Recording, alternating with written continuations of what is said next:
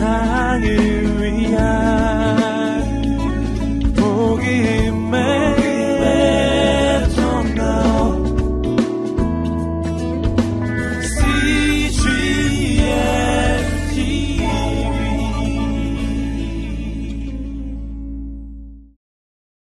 마가복음 3장 말씀을 같이 읽었는데요. 제목은 안드레의 마음으로입니다. 저는 뭐 이번에 가인 이야기 책을 썼지만 그 성경의 인물에 대한 관심이 많습니다. 왜냐하면 사람들이 신앙을 어, 원리로 원칙으로 알고 있지만 삶에 적용한다는 것이 결코 쉽지 않기 때문이죠. 그래서 신앙을 어떻게 삶으로 어, 적용하고 표현했는가 이 인물들을 볼 필요가 있다 생각이 됩니다. 아, 그래서 오늘은 제가 성경을 읽으면서 참 좋아하는 안드레라는 사람을 소개를 하기를 원합니다. 안드레는 사실 사람들이 매우 잘 알고 있다고 여겨지는 인물입니다. 12사도 가운데 한 사람이고 베세다 출신의 어부이고 우리가 잘 아는 시몬 베드로의 친동생입니다. 이 안드레라는 이름의 뜻은 남자답다, 사람답다 그런 뜻입니다. 실제로도 그는 매우 인간미가 넘치고 진실한 사람이었습니다. 아, 제가 열두 사도를 한 사람씩 이렇게 연구를 하다 보니까 그 언젠가 열두 사도를 한 사람씩 이렇게 열두 권을 책을 쓸지 모르겠는데 그 가장 훌륭한 인물이라고 여겨지는 사람은 사실 안드레였습니다. 아, 그런데 오늘 본문에 왜 이런 본문을 읽었는가? 아, 그것은 이 본문에서 사도들의 제자들의 위치를 또 중량감이 어느 정도 되는지를 표현하고 있기 때문이죠. 16절에 보면 수제자 베드로에게 한 절 전체를 할애했습니다. 그리고 17절을 보면 우리의 아들들이라는 뜻으로 보아너기라 이름 지어준 세베대의 아들 야고보와 그 동생 요한. 그래서 야고보와 요한까지가 세 명의 수제자였죠. 그래서 이 두 사람에게 또 한 절을 할애했습니다. 그런데 나머지입니다. 18절부터 보면 안드레, 빌립, 바돌로메, 마테, 도마, 알페오의 아들 야고보 위에 큰 야고보와 구분하기 위해서 알페오의 아들 야고보 다데오, 열심당원 시몬 시몬 베드로와 구분하기 위해서 열심당원이라고 했죠. 예수를 배반한 가론유다. 안드레와 기타 등등은 한 절에 그냥 다 몰아넣었어요. 네. 별로 마음이 아파하지 않으시지만 제가 볼 때 너무 불쌍한 거예요. 만약에 이제 현대식으로 좀 생각을 한다면 이동을 할때 아, 앞에는 베드로와 야고보, 요한, 예수님까지 자가용을 타고 가는 거고요. 그 뒤에는 안드레가 운전하고 기타 등등은 봉고차 끌고 따라가는 거예요. 어, 제가 이걸 보면서 시몬과 안드레, 야고보와 요한은 형제잖아요. 그이네 사람은 어렸을 때부터 매우 친했고 동업자였어요. 아, 그러면 예수님이 열두 제자 가운데 특별히 세 명의 수제자를 데리고 다니셨는데 아, 이왕이면 네 명의 수제자를 데리고 다니셔도 되지 않았나? 왜 굳이 안드레만 쏙 빼서 그 아홉 명의 기타 등등에 밀어 넣으셨냐라는 거죠. 아, 제가 볼 때는 안드레는 수제자 그룹에서 빠지면 안 될 아주 훌륭한 인물입니다. 아, 막내 철부지 요한이 빠지든지 실수를 연발하는 시몬이 빠지든지 사복음서를 보면 아무런 역할이 거의 없었던 야고보가 빠지든지 해야 정상일 것 같은데 예수님은 세 명의 수제자를 선택하는 데 있어서 의아한 결정을 내리신 거예요. 이 안드레와 같은 훌륭한 사람을 문 밖에 세워두시는 결정을 내리신 겁니다. 그런데 복음서 어디를 찾아봐도 안드레가 속이 상했다는 얘기가 없고 원망하거나 불평하거나 시기했다는 얘기가 없어요. 어. 야고보처럼 3년의 공생의 사역이 끝나는 주님 앞에 영광의 자리를 보장해달라 이렇게 요구를 한 적도 없어요. 아, 그러면 이 일이 어떻게 된 것인가 라는 것을 처음부터 끝까지 좀 보기를 원합니다. 요한복음 1장 40절 말씀을 자막을 통해서 함께 읽겠습니다. 요한의 말을 듣고 예수를 따라간 두 사람 중 한 사람은 시몬 베드로의 동생 안드레였습니다. 아, 요한복음 1장 35절에서 42절을 보면 예수님의 첫 번째 제자로 부름을 받은 두 사람이 나옵니다. 근데 이 두 사람은 세례 요한 곁에 있었어요. 아, 세례 요한이 매우 진중한 사람이잖아요. 근데 이 세례 요한이 그 전날에도 예수님을 보고 보라 세상대를 지고 가는 하나님의 어린 양이로다. 근데 그 다음 날에도 보라 하나님의 어린 양이로다. 그 세례 요한이 주님을 바라보는 눈빛 그리고 그 놀라운 고백 그래서 세례 요한에게 평생을 헌신했던 스승으로 따르기로 했던 두 제자가 자기의 스승을 등지고 새로운 스승을 쫓아가는 장면입니다. 아, 그리고 예수님을 사부로 받아들이고 그 제자가 된 두 사람이 나오는데 그 두 사람 중에 한 사람이 안드레라는 거예요. 아, 그러니까 말하자면 안드레는 예수님의 열두 제자 가운데 첫 번째 제자였습니다. 처음으로 예수님을 만났고 예수님을 알아보았고 예수님께 선택받은 사람이었어요. 이 안드레가 너무나 기쁜 나머지 다음날 자기 형 시몬을 찾아갑니다. 형, 우리가 메시아를 만났어. 근데 시몬은 별 반응이 없어요. 그 요한복음 1장 35절 42절을 보면 시몬이 대사도 없어요. 그러니까 아무런 반응이 없었어요. 왜 그런가? 시몬은 자기 가족의 생계를 책임져야 되는 생계형 가장이었어요. 그래서 아주 일찍부터 부모님을 여의고 장모님을 모시고 자기 집안의 생계를 책임지는 사람. 그래서 갈릴리를 떠나지 못했던 겁니다. 그러나 둘째였던 안드레는 훨씬 자유로웠고 메시아 대망 사상을 가지고 일찍부터 신앙 활동에 뛰어들었던 사람이죠. 안드레가 하도 흥분을 하니까 시큰둥해 있지만 그래도 동생의 말을 듣고 따라갔습니다. 저 멀리서 시몬 베드로가 걸어옵니다. 근데 그 베드로를 시몬을 보고 예수님이 감탄하시면서 하신 말씀이 지금은 내가 바요나 시몬이지만 장차 개발하리라. 너는 베드로 반석과 같은 인물이 될 것이다. 예수님이 시몬 베드로를 보고 첫눈에 반하신 거예요. 너는 앞으로 훌륭한 사도가 될 것이고 수제자가 될 것이다. 알아보셨던 거죠. 근데 안드레는 일이 이렇게 될 줄도 모르고 자기 형에게 예수님을 소개해 준 겁니다. 그래서 이 상황을 여러분 지금 잘 이해를 못 하시는 것 같은데 제가 상황을 조금 다르게 설명을 드리자면 이런 거예요. 대학생 때 자기가 마음에 드는 여학생이 있어서 좀 친해져 보려고 자기 친구하고 이렇게 다 같이 어울려 지내자고 소개를 시켰더니만 이 둘이 눈이 맞는 거죠. 그러니까 내가 사모하는 주님을 내 형에게 소개를 해줬더니 형하고 이 주님이 그냥 막 너무나 예, 놀라운 관계가 되었어요. 그러고 나니까 안드레는 말하자면 자기 형 시몬에게는 베드로라는 애칭까지 붙여주며 수제자로 세웠는데 사실 뭐 시몬은 그다지 예수님의 제자가 되는 것에 내키지 않았던 사람입니다. 근데 안드레는 열정이 있는 사람이었거든요. 이미 혼신된 사람이었고. 그게 첫 번째 제자였고. 그런 안드레는 오히려 문 밖으로 밀려났어요. 여러분, 신앙생활을 하다가도 그런 경우들이 있죠. 내가 만난 주님이 너무나 좋아서 내 친구에게 소개시켜 줬더니 그 친구가 주님과 열애에 빠진 거예요. 어, 주님도 그 친구를 너무나 사랑하시고 은혜 체험에 은사를 주시고 어, 옆에서 보기에 내가 먼저 신앙생활한 내가 부끄러울 정도로 그러면 이거 뭔가가 좀 바뀐 게 아닌가 이런 생각이 들죠.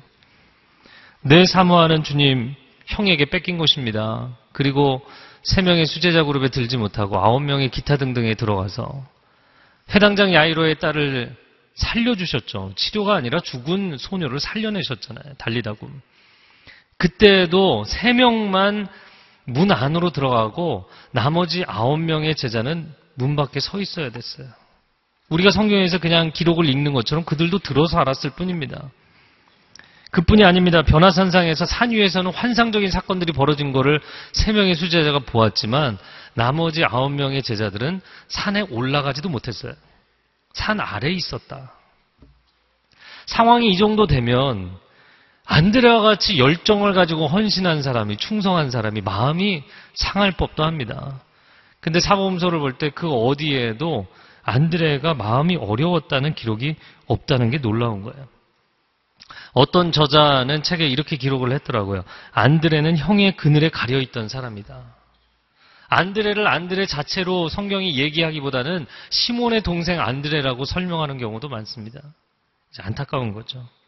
여러분, 인생이, 내 인생에 그늘이 지면 마음에도 그늘이 지기 마련입니다. 근데 안드레는 마음에 그늘이 없는 사람이었어요. 적어도 성경 어디에도 그런 기록이 없어요.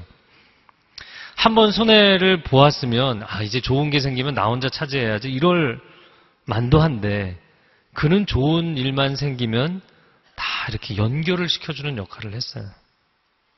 성경에서 두 가지 사건을 보기를 원합니다. 첫 번째는 오병이어의 사건입니다.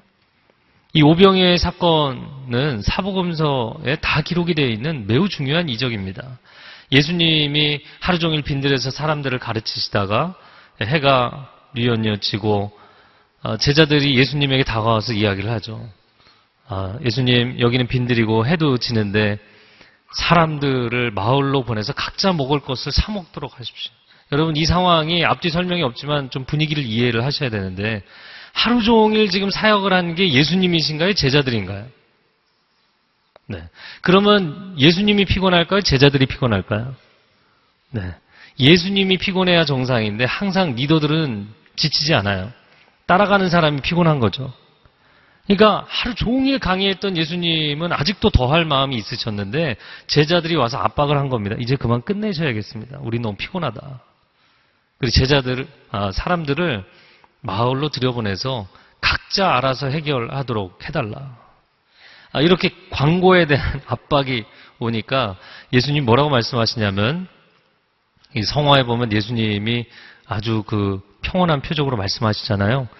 너희가 먹을 것을 주어라. 막 뒷목 잡는 거야, 제자들은. 아니, 지금 장정만 5천 명입니다. 만 명에서 2만 명을 헤아리는 남녀노소가 모여 있는데 지금 이 사람들을 다 먹이라는 거예요. 그러니까 너무나 황당한 요구를 하시는 거죠.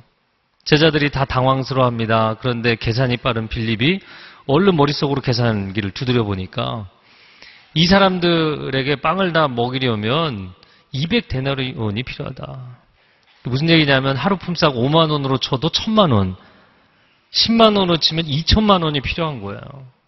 이건 말이 안 된다. 제자들이 다 뒤돌아서서 어, 불평을 했을 것입니다. 제가 영화적인 상상력으로 생각을 해볼 때 베드로가 이제 얘기하는 거죠. 다른 제자들에게 야 우리 주님 또 시작이시다. 니들 좀 말려라. 네, 열정형이지만 우리 주님의 열정을 따라가기가 힘들 정도였죠. 어, 그런데 그 타이밍에 딱 걸린 소년이 하나 있었어요. 너무 배고파서 도시락 뚜껑을 열었다가 입에 넣어보지도 못한 채 잡혀서 이제 예수님 앞에 갔어요.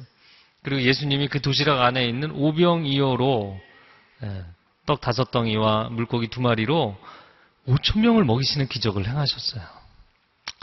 아 그래서 이 설교를 할 때 이 소년에 대한 이야기, 오병이어에 대한 이야기, 또 빌립에 대한 이야기, 예수님에 대한 이야기, 5천 명에 대한 이야기, 또 그거를 나눠준 제자들에 대한 이야기는 하죠. 그리고 모두가 해피해야 합니다.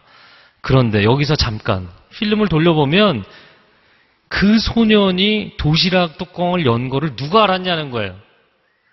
자, 상상을 해보세요. 여기 지금 이 예배당 안에 한 2,500명 정도 앉아 있습니다. 여기서 누가 저 끝에서 도시락 뚜껑을 열면 제가 알아볼까요? 장정만 5,000명입니다. 해가 뉘어뉘어 지고 있습니다. 누구 한 사람이 도시락 뚜껑을 열었어요. 그런데 그 소년을 발견했어요. 누군가요?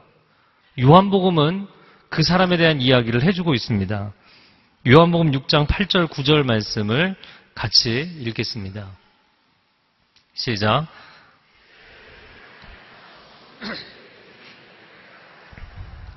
여기 한 소년이 보리빵 다섯 개와 물고기 두 마리를 가지고 있습니다. 그러나 이렇게 많은 사람들에게 그게 얼마나 소용이 있겠습니까? 어, 저는 이 장면을 묵상하는데 너무 감동인 거예요. 야, 정말 안드레 멋지다. 5천 명을 먹일 음식을 그 자리에서 찾은 데를 어떻게 찾겠어요? 그러나 주님이 도대체 왜 그런 말씀을 하시는지 이해는 되지 않지만 이해할 수 없을지라도 주님의 뜻을 따르려고 최선을 다한 사람. 그리고는 막 땀을 삐질삐질 흘리면서 헉헉대면서 주님 앞에 와서 아, 이 소년이 보리떡 다섯 개와 물고기 두 마리를 가지고 있습니다. 얘기하는 그 안드레를 보는데요. 너무 감동인 거예요. 때로 교회에서 일을 해보면 자기가 다 이해가 될 때까지 절대 일하지 않는 사람들이 있습니다. 그러나 안드레는 반대였어요. 내가 이해되지 않을지라도 그분이 원하신다는 원하신다면 나는 순종하겠다. 그런 자세를 보였던 사람 안드레입니다. 그리고 그의 그 작은 헌신에서 놀라운 기적이 일어나게 된 것이죠. 그런데 사실 이 오병이어의 어, 사건의 본문에서 아무도 안드레를 주목하는 경우가 거의 없어요. 그래서 이 사람은 이 무대 전면에 나오기보다는 백스테이지, 무대 뒤로 사라지는데 매우 익숙한 사람이었어요. 저는 안드레를 묵상하면서 아, 정말 안드레는 감동을 주는 팔로워였다. 리더에게 이렇게 이야기를 하는 것이죠. 당신은 꿈을 꾸십시오. 그 꿈은 제가 이루어드리겠습니다. 안드레에게 있어서 팔로워라는 그 위치는 리더 밑에서 고생을 하는 위치가 아닌 거예요. 리더의 꿈을 이루어주는 위치인 것이죠. 안드레의 마음을 가진 사람들은 리더가 시켜서 섬기지 않습니다. 리더의 꿈이 나의 꿈이 되었기 때문에 리더의 마음을 기쁘게 해주고 싶기 때문에 섬기는 사람입니다. 그리고 그런 사람에게는 더 이상 섬김이라는 용어도 사용하지 않습니다. 그것을 소명으로 사명으로 생각하는 사람인 것이죠. 그래서 이 안드레를 묵상해 보니까 참 감동적인 인생이에요. 그런데 어, 그가 그렇게 다른 제자들 다 손 놓고 있고 계산기도 드리고 빨리 광고하십시오 압박하고 그러는 사이에서 단 한 사람 안드레가 뛰어다니며 그 소년을 데려왔잖아요. 그런데도 이어서 이런 대사를 합니다. 제가 드린 것이 너무 작아서 괜찮을지 모르겠습니다. 아, 이 자신의 최선을 다 해놓고도 그게 부족하지 않을까 걱정입니다. 이야기하는 이 겸손한 안드레. 다른 제자들을 생각해 보십시오. 신앙생활하는 수많은 사람들을 생각해 보세요. 자기의 가진 것의 일부를 내어드리면서도 엄청 주님 앞에 생색을 내고 주님 이 정도면 되죠? 이 정도로 만족하셔야 됩니다. 이제 더 이상 저희는 사역할 수 없습니다. 오늘은 여기까지입니다. 광고하십시오. 보통 이런 태도를 갖게 되는데 이 안드레는 정반대였어요. 주님 앞에 최선을 내어드리면서도 아깝지 않고 오히려 자신의 최선이 주님 앞에 부족하지 않을까 걱정했던 마음, 그게 안드레의 마음이었습니다. 사실 오병이어의 사건에서 아무도 안드레를 기억해 주지 않습니다. 그러나 안드레는 그게 상관이 없는 거예요. 안드레는 사람들이 자신을 사뿐히 지려받고 지나가서 주님께로 가기를 원했던 사람이기 때문입니다. 자기 자신이 목적지가 아니고 그냥 다리 같은 역할을 하는 사람. 그래서 묵상을 하다 보니까 오작교가 생각이 났어요. 견우와 직녀가 이 오작교 위에서 만나잖아요. 여러분, 견우와 직녀에게는 매우 감동적인 순간이지만 그 밑에 깔려 있는 까마귀와 까치들은 도대체 무슨 고생을 하느냐 말이죠. 보통 우리가 이런 거를 남 좋은 일 한다 얘기를 합니다. 고생해서 남 좋은 일 한다. 그런데 그 남 좋은 일을 하면서도 마음에 충만한 기쁨이 있었던 것이 안드레입니다. 안드레의 첫 번째 스승이었던 세례 요한도 사실은 동일한 종류의 고백을 했어요. 그래서 이 두 사람이 비슷한 마음의 고백이 있었다 생각합니다. 요한복음 3장 29절 말씀 같이 읽어보겠습니다. 신부를 얻는 자는 신랑이다. 그러나 신랑의 친구는 신랑을 기다렸다가 매우 기뻐한다. 나는 이런 기쁨으로 충만하다. 지금 세례 요한이 신랑이 아닌 거예요. 내가 주인공이 아닌 거예요. 나는 형장의 이슬로 사라져 가면서도 주님이 신부를 이스라엘을 만나고 하나님과의 관계가 회복되는 것을 인해서 나는 그건 보기만 해도 기쁘다는 거예요. 근데 사실 이게 쉬운 일이냔 말이죠. 제가 이제 많은 주례를 하면서 그 젊은이들이 결혼하는 그 순간 행복한 순간이죠. 또 하객들이 많이 옵니다. 친구들도 선후배들도 옵니다. 근데 요즘 하객들이 뭐 30대 싱글, 40대 싱글. 그러면 축복받는 결혼식, 또 맛있는 피로연 음식 먹고 집에 돌아가면 마음이 기쁠까요? 와, 난 충만한 기쁨이 있어. 난 아직도 싱글인데. 이게 쉬운 게 아니라는 겁니다. 나는 음지에 있는데 한참 조명을 받는 자기 형과 친구들을 보면서 어, 나는 여전히 기뻐 이렇게 얘기할 수 있냐는 거죠. 성경의 두 번째 사건을 보겠습니다. 예수님이 헬라인들을 만난 사건입니다. 요한복음 12장 20절 이하를 보면 예수님이 3년의 공생의 사역을 마치고 십자가를 지러 예루살렘으로 올라가십니다. 그때 헬라인들이 주님을 만나고 싶다고 찾아왔어요. 아, 이게 놀라운 거죠. 왜냐하면 예수님이 이스라엘 지경 안에서만 사역하셨는데 예수님의 명성이 해외까지 알려진 겁니다. 그래서 그리스 지역에서 사람들이 찾아온 거예요. 아, 그런데 이 헬라 사람들이 예수님 뭐 워낙에 사람들이 둘러싸고 있으니까 아, 예수님을 만나겠다고 먼저 접촉한 사람이 빌립이었어요. 빌립이라는 사람은 이름에서 알 수 있듯이 이 사람은 헬라파 유대인이었습니다. 필립이라는 이름이 헬라 제국을 통일했던 알렉산더 대제의 부친의 이름이죠. 아, 그래서 같은 언어를 사용하는 같은 문화적인 칼라를 가지고 있는 빌립에게 도움을 요청했어요. 근데 빌립이 마음 가운데 확신이 없는 거예요. 왜냐하면 예수님이 이스라엘의 어린 양들에게로 가라 제자들을 사역 파송을 하실 때도 명확한 사역의 원칙이 있으셨어요.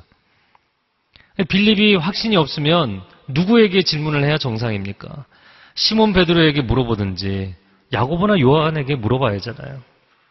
근데 놀랍게도 빌립이 이 세 명의 수제자에게 물어보지 않고 안드레에게 가서 물어봅니다. 그런데 안드레가 또 한 가지 놀랍게도 파격적인 결정을 하는데 예수님에게 물어보지 않고 세 명의 수제자에게 물어보지 않고 헬라인들과 빌립을 데리고 예수님께로 갑니다. 예전 같으면 예수님을 안 만나 주시는 상황이거든요. 그런데 또 예수님도 놀랍게도 그 헬라인들을 만나 주셨어요. 기꺼이 만나시면서 그 요한복음 12장에 나오는 아주 유명한 말씀이죠. 한 알의 밀이 땅에 떨어져 죽으면 많은 열매를 맺고 죽지 않으면 한 알 그대로 있는 것이다. 아, 그러면 어떻게 안드레는 그런 결정을 내릴 수 있었는가? 예수님이 3년의 공생의 사역을 마치고 예루살렘에 올라오셨는데 그 예수님이 이전과 다른 거예요. 그거를 먼 발치에서도 세 명의 수제자가 아니기 때문에 옆에 있는 게 아닌데도 먼 발치에서도 주님의 마음을 알아봤던 겁니다. 참 놀라운 사람이죠. 예수님이 그 헬라인들을 만나셔서 하늘의 미랄이 땅에 떨어져 죽어야 된다. 이 얘기를 하신 것은 본인이 죽을 때가 되었다는 뜻입니다. 왜냐하면 이스라엘 지경에서만 사역을 했는데도 외국인들이 찾아올 정도니까 아, 이제는 내가 떠날 때가 되었다. 그럼 예수님이 그런 마음 상태였다는 것을 안드레는 알았던 것이죠. 사역을 해보면 리더 바로 옆에 있어도 리더가 한 번, 두 번, 세 번 얘기해도 못 알아듣는 사람들이 있고요. 먼 발치에서 주방에서 이렇게 빼꼼 고개만 내밀고 쳐다보는데 리더가 뭐가 필요한지를 정확하게 알아보고 달려와서 도와주는 사람들이 있어요. 이게 다른 거거든요. 그러니까 안드레는 오병이어 사건에서도 이 헬라인들을 만나는 사건에서도 주님의 마음을 가장 정확하게 알았던 사람입니다. 그럼 도대체 이 훌륭한 안드레를 예수님은 왜 문 밖에 세워두셨냐는 거죠. 그럼 갈수록 이해가 안 되지 않나요? 아, 근데 제가 주님, 이 안드레에 대해서 묵상을 하면서 주님은 의도적으로 그 일을 하셨어요. 주님이 모르고 하시는 일은 없잖아요. 주님은 이미 알고 계셨습니다. 안드레라는 사람은 문 안에 세워두든지 문 밖에 세워두든지 주님을 향한 그 진심과 충성이 변함이 없을 사람이라는 것을 아셨던 거예요. 그리고 그 안드레만이 할 수 있는 역할이 있다는 걸 아셨던 거죠. 다리 역할을 하고 링커 역할을 하는. 여러분 만약에 시몬 베드로를 문 밖에 세워뒀다면 이 사람 열정이 일어나지 않았을지 몰라요.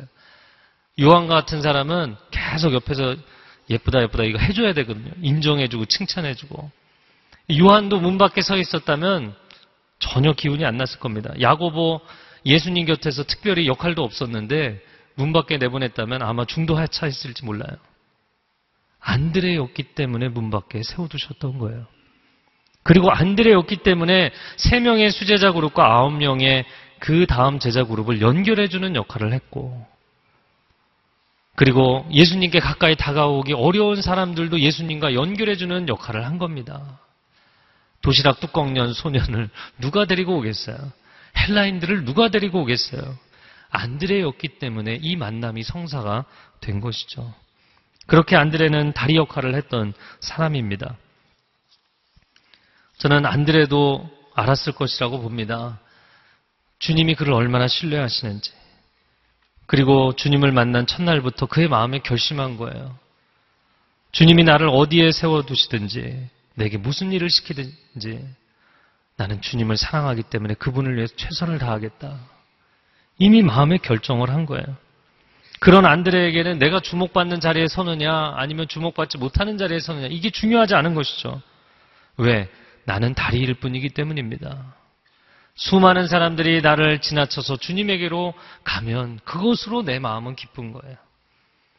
연결만 해줄 수 있다면, 주님을 사람들이 만나게만 해줄 수 있다면 그것으로 기쁜 거예요. 여러분, 다리가 무엇입니까? 다리는 목적지가 아닙니다. 예, 다리가 진짜 인생의 목적지인 사람은 정말 인생이 불행한 사람이죠. 여러분, 다리는 주로 통행로일 뿐입니다. 통로일 뿐이에요. 우리가 그렇게 많이 부르는 찬양, 축복의 통로. 여러분, 그 의미가 무엇인지를 알고 부르고 계십니까? 축복이 하나도 내 안에 그냥 머물러 있으면 안 돼요. 흘러가야 됩니다. 흘러가야 돼요. 나는 목적지가 아니라 통로일 뿐입니다. 이 고백을 하는 안드레의 마음은 슬픔의 영성이 아니라 기쁨과 행복함의 영성이었어요. 저는 그런 상상을 해봅니다. 어, 성경에 나오는 탕자의 비유에서 큰아들이 안드레였다면 안드레의 마음을 가지고 있는 사람이었다면 이야기는 완전히 바뀌었을 거라는 거예요. 아버지가 왜 날마다 문 밖에 서서 먼 동네 밖에를 쳐다보는지 그 아들이 먼저 아버지의 마음을 캐치하고 아버지가 시키지 않아도 잃어버린 동생을 찾아 나섰을 것입니다. 그리고 그 동생을 데리고 와서 아버지와 동생이 놀라운 잔치를 벌이는데 자기에게는 한 번도 그런 잔치를 벌여준 적도 없는데 곁에서 그것을 바라보며 나는 기쁨이 충만하다 이야기할 수 있는 사람. 그런 사람이 안드레인 것이죠. 안드레는 그렇게 남 좋은 일을 하는 사람이었습니다. 공부해서 남 주고 돈 벌어서 남 주고 은혜 받아서 남 주는 인생. 크리스찬의 인생이죠. 부모는 열심히 돈 벌어서 자식 좋은 일을 하는 것이고 남편은 밖에서 고생고생해서 아내 좋은 일을 하는 것이고 아내는 집에서 그토록 수고해서 남편 좋은 일을 하는 것입니다. 목회자는 새벽부터 밤까지 열심히 목회해서 성도들 좋은 일을 하는 것이고 성도들은 열심히 신앙생활하고 열심히 교회 봉사하고 또 열심히 복음 증거해서 세상 사람들 좋은 일을 하는 것 이것이 하나님이 기뻐하시는 하나님의 공동체의 모습인 줄로 믿습니다. 우리는 그런 길을 가야 됩니다. 그렇게 수많은 안드레들이 만들어가는 세상이 하나님이 원하시는 세상인 줄로 믿습니다. 사실 안드레 포지션에 있다 보면 섭섭한 마음이 생깁니다. 어, 저는 캐나다에 4년 동안 목회를 하러 갈 때 이 본부에 있으면서 해외 나가신 분들이 전화를 자주 하더라고요. 재정이 부족합니다. 뭐 사역자가 부족합니다. 뭐 도와주세요. 도와주세요. 뭐 너무 자주 전화가 오니까 제 마음 가운데 나는 나가면 절대로 어렵다는 얘기 안 해야지. 이런 마음의 결단을 하고 나갔어요. 크리스마스에도 명절에도 제가 선물 보내고 카드 보내고 그랬어요. 첫 해는 그랬어요. 근데 둘째 해가 됐는데 이렇게 외롭고 춥고 막 힘든 거예요. 본부에서 나를 잊었나 보다. 나를 기억도 안 하고 도와준다 그러더니 안 도와주고. 아, 섭섭한 마음. 동역자들에게 섭섭한 마음. 아, 성도들에게 섭섭한 마음. 여러분, 가정에서 가족에게 내가 얼마나 헌신하는데 가족이 몰라주는구나. 섭섭한 마음. 직장이 몰라주는구나. 섭섭한 마음. 공동체에서 내가 이렇게 수고하는데 공동체 식구들이 몰라주는구나. 이 섭섭한 마음 생기는 거예요. 어, 제가 파워웨이브 그 중등부 전도사를 한 5년을 했는데요. 그, 그 당시에 이제 실무를 맡았던 게 저하고 지금 산타모니카에 있는 김재성 목사님인데, 이 김재성 목사님은 예배 담당, 저는 기획 담당. 말이 기획이지 사실은 예배 담당은 행사가 있으면 계속 예배당 안에 있는 거고요. 날씨가 덥든 춥든 기획 담당은 바깥 어두운 데서 슬피 울며 모든 일을 처리해야 돼요. 어, 2002년도 패션이 최악의 사건으로 기억이 아직도 납니다. 어, 처음으로 전국에 있는 청소년들을 초대해서 예배 캠프를 했어요. 한겨울이었고 한 기도원에서 했는데 2,000명 수용 인원에 전국에서 2,900명이 왔어요. 그 숙소도 모자라고 뭐 본당도 좁고 돌려보낼 수가 없는 거예요. 전라도, 경상도 막 다 올라왔는데. 그러니까 본부로 하여튼간에 총대를 메고 있는 저에게 모두가 complain을 하고 제가 모든 상황을 이제 계속 대책을 세워야 되니까 5일 동안 하루에 이제 2시간, 3시간을 자면서 게다가 또 폭소리 내렸어요. 하여튼간에 뭐 힘든 기억이 참 많이 납니다. 2,900명, 아, 2,000명 들어갈 수 있는 공간에 완전히 콩나물 시루가 돼서 이제 예배를 드리는데 찬양을 하면 벌써 열기가 어마어마해요. 한 20분, 30분 지나면 중고생들이 막 쓰러져 나가는 거예요. 너무 은혜를 받아서 입신을 하는 게 아니라 산소가 부족해서 쓰러져 나가는 거예요. 아유, 너무 시설이 낙후한 시설이어서 화장실이 얼어버리고 막 변기가 막히고 그거를 다 그냥 해결을 해야 되는 거예요. 봉사자들하고. 너무 고생을 많이 했죠. 아, 그리고 그 기도원에 관리 집사님이 단 한 분 계셨는데 저희가 계속 이거저거 요청을 했더니 하루 만에 도망을 가버렸어요. 참 힘들었던 기억이 납니다. 제가 20대 중반에 서빙고에서 전도사 시작을 했는데 서빙고 안내실에 이제 관리 집사님들이 계세요. 제가 이렇게 지나가면 그때는 정말 동안이었거든요. 네, 믿어주세요. 그러면 이제 관리 집사님 부르세요. 어, 일로 와봐. 아, 네. 제가 근데 전도사인데요. 알았어, 일로 와봐. 네. 제가 방 하나 구하려고 그러면 간사님 앞에 30분을 머리를 조아리고 아, 지금 방이 없다는데 방을 요구하면 어떡하냐. 아, 저희 꼭 필요합니다. 30분을 그렇게 죄인의 심정으로 서서 방을 구하고 그랬던 기억이 납니다. 제가 중등부에서 5년 동안 교육전도사를 했는데 그때 제가 참 마음이 어려웠던 것 중에 하나가 그 교육전도사라는 좋은 용어를 저희 교회에서는 안 쓴다는 거였어요. 그리고 저희 교회에서는 파트 교육자라고 불러요. 그것도 줄여서 그냥 파트라고 불러요. 뭐 회의 때마다 이번 집회에는 파트들도 다 나와라. 이번 특새에는 파트들이 주차 봉사해라. 어, 제가 파트 파트 듣는데 막 머리가 아픈 거예요. 계속 들으니까 파트 파트 셰퍼드 같고 제가 또 영문과니까 파트라는 말이 쪼가리라는 뜻이잖아요. 마음이 뭐 너무 어려웠어요. 아, 제가 사실 오늘 이 메시지가 누가복음 끝나고 이제 저희가 앞으로 출애굽기 그 강의 설교를 할 건데 이번 주는 그 캠퍼스마다 자유 본문입니다. 무슨 메시지를 할까 기도를 하다가 이 땅의 수많은 안드레 포지션에 있는 사람들을 격려하는 메시지를 해야겠다. 가정과 직장과 교회에서 안드레 포지션에 있는 수많은 사람들이 있습니다. 최근에 한 영화제의 나무조연상 수상을 한 배우가 그런 얘기를 하더라고요. 수상 소감에서 아 저는 이 조연상을 사랑스럽다고 생각합니다. 물론 뭐 좋은 상이죠. 사랑스럽죠.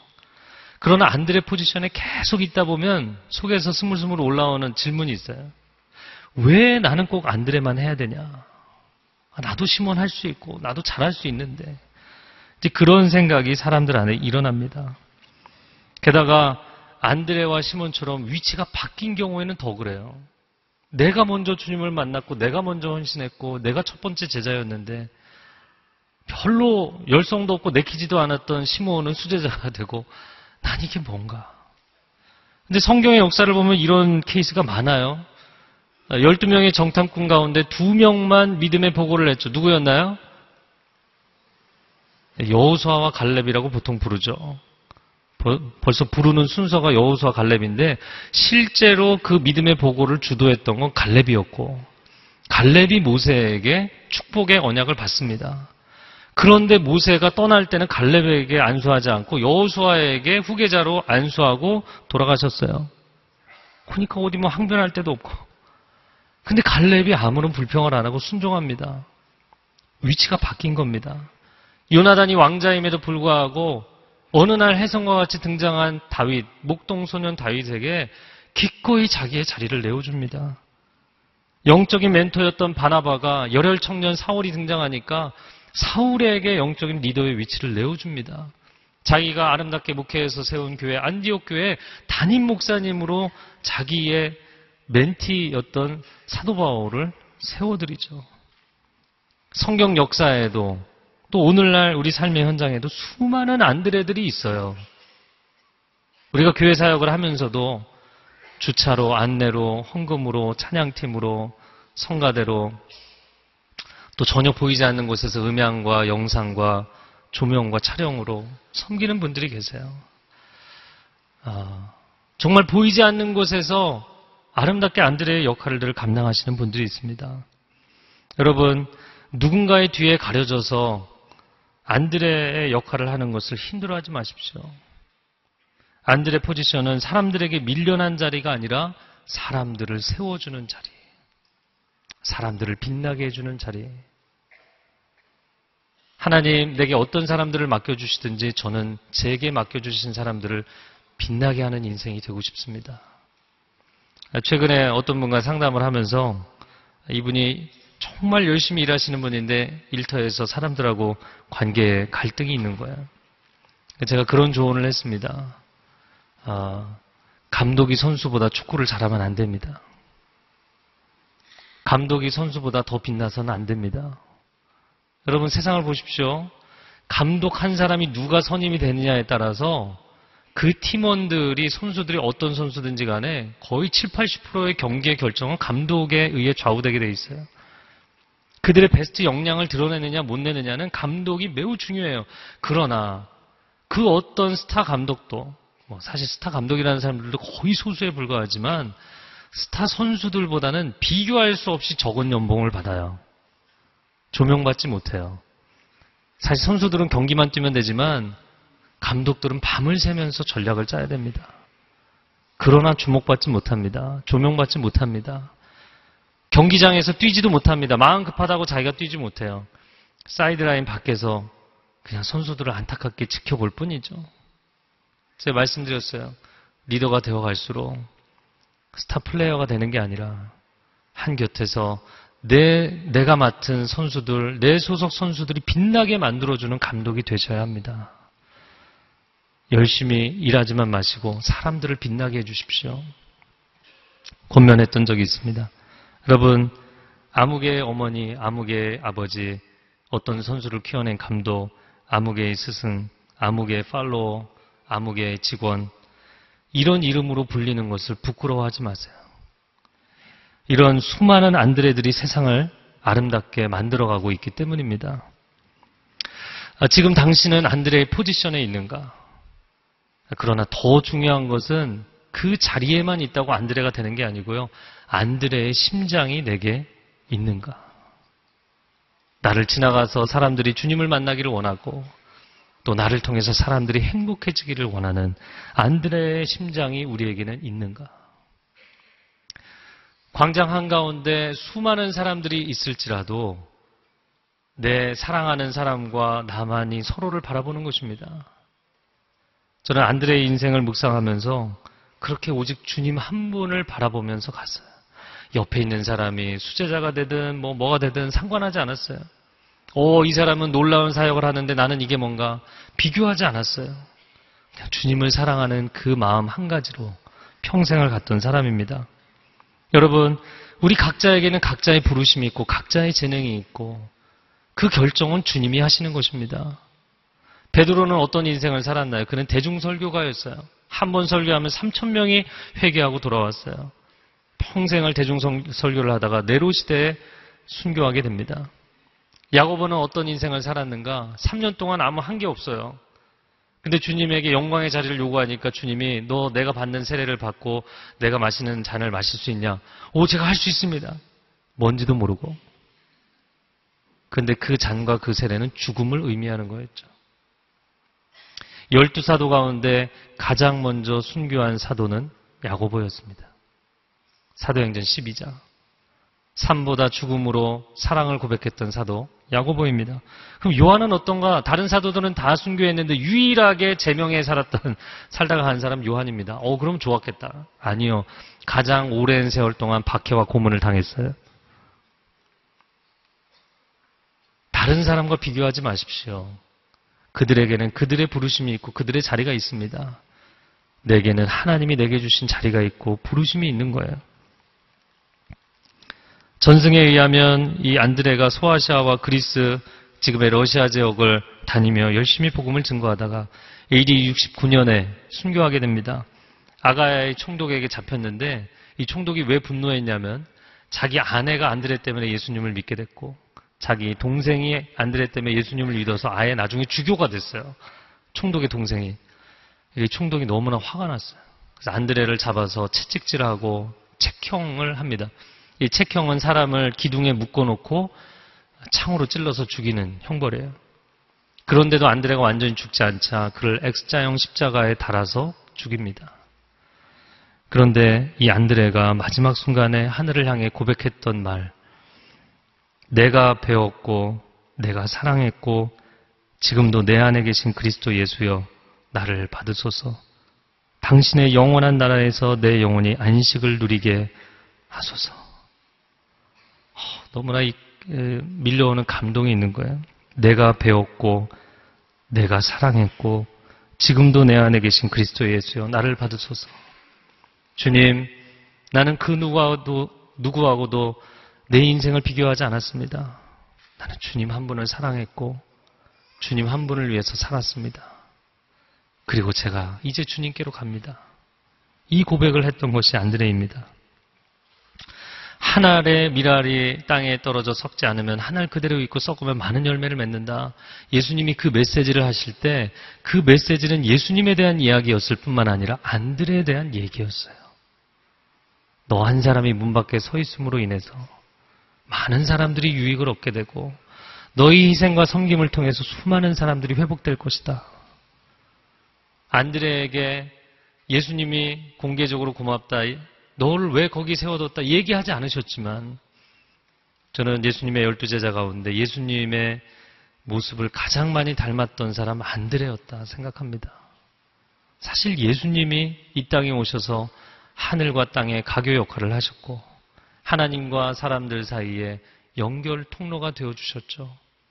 그분이 십자가를 지시고 희생하심으로 수많은 사람을 살리셨어요. 오늘날 직장에서 가정에서 교회에서 이 안드레 역할을 하고 있는 많은 분들에게 특별한 하나님의 위로가 임하기를 바랍니다. 오늘 함께 찬양하기를 원합니다. 이 찬양이 하늘에 미랄되어 썩어지리니 예수님처럼 살아가게 하소서. 어, 이 후렴 부분은 저희가 같이 부르겠고요. 앞부분은 우리 이상진 목사님께서 불러주시겠습니다. 우리 묵상하는 마음으로 찬양 듣겠습니다.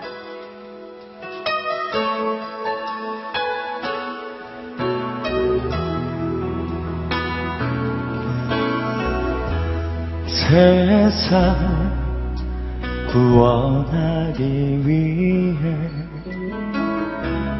흘려야 할 피가 필요하다면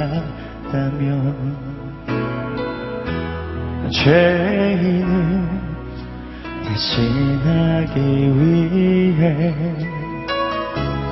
희생의 제물 필요하시다면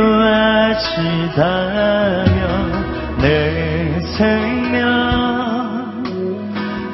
재단 위에 드리리. 주 영광 위에 사용하소서.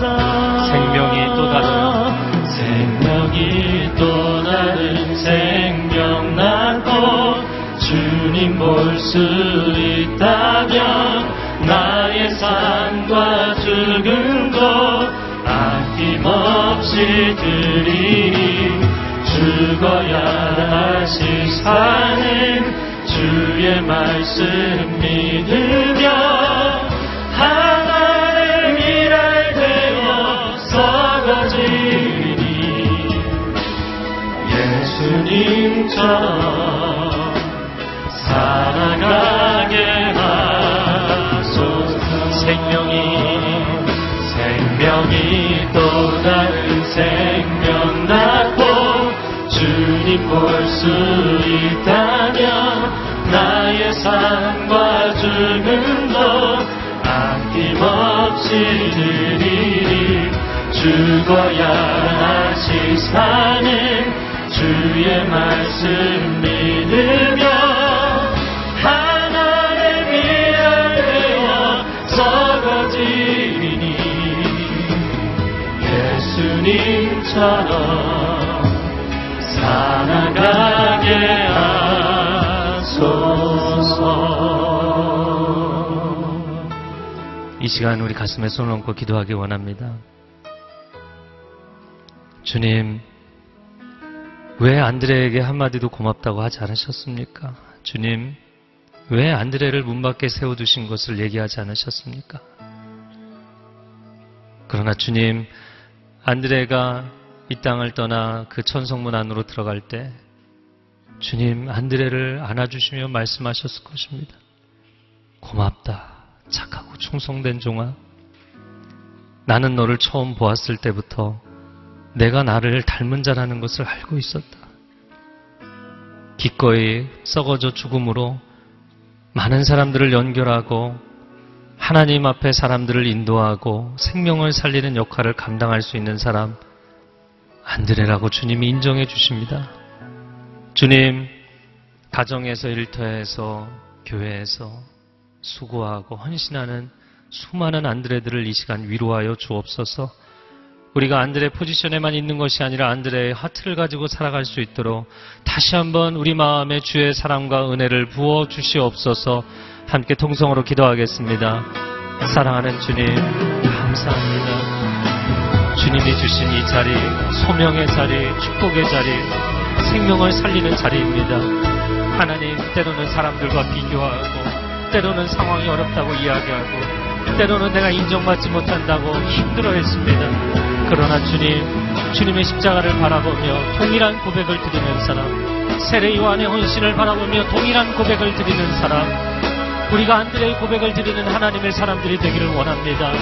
주님, 하늘에 썩어지는 미랄이 되어 많은 생명을 살리게 하여 주옵소서, 또 다른 생명들을 살리게 하여 주옵소서, 우리에게 맡겨진 사명을 감당하게 하여 주옵소서, 이것이 교회의 비전이고 이것이 성도의 비전이며 이것이 하나님의 자녀들의 비전인 것을 알게 하여 주시옵소서, 이 감격과 기쁨으로 살아가게 하여 주시옵소서, 내가 세움을 받고 인정받는 것을 기뻐하는 인생이 아니라 주의 영광을 위해 살아가게 하여 주옵소서. 생명을 살리기 위해 살아가게 하여 주옵소서. 이 사명으로 헌신하며 살게 하여 주옵소서. 주님 앞에 서는 그날까지 우리 안에 이 안드레의 고백이 온전하여지기를 원하오니 주님 우리와 함께하여 주시옵소서. 예수님처럼 살아가기를 원합니다. 하늘 보좌를 버리고 어둠의 땅에 오셔서 생명의 사건을 일으키신 주님. 가장 훌륭한 제자임에도 문 밖에 서서 열심히 많은 사람을 주님께로 인도했던 안드레처럼 주님, 우리의 삶의 자리, 부르심의 자리에서 내가 손해를 보고 희생하고 섬기는 것을 아까워하지 않게 하시고 주님, 이 헌신을 통해 주님 홀로 영광을 받아 주시옵소서 또 다른 수많은 생명을 살리는 역할이 되게 하여 주옵소서 주님 한 분을 사랑하는 뜨거운 헌신으로 평생을 달려가 주님 앞에 서는 우리 모두가 되게 하여 주시옵소서 예수 그리스도의 이름으로 기도합니다. 아멘.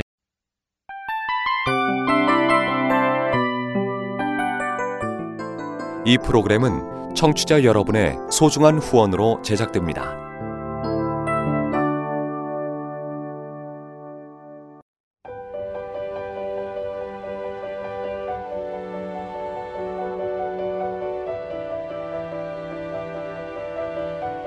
세상에는 수많은 교회들이 있지만 더 깊이 있는 말씀 강해를 찾기 위해 크기로만 교회를 선정하지 않습니다.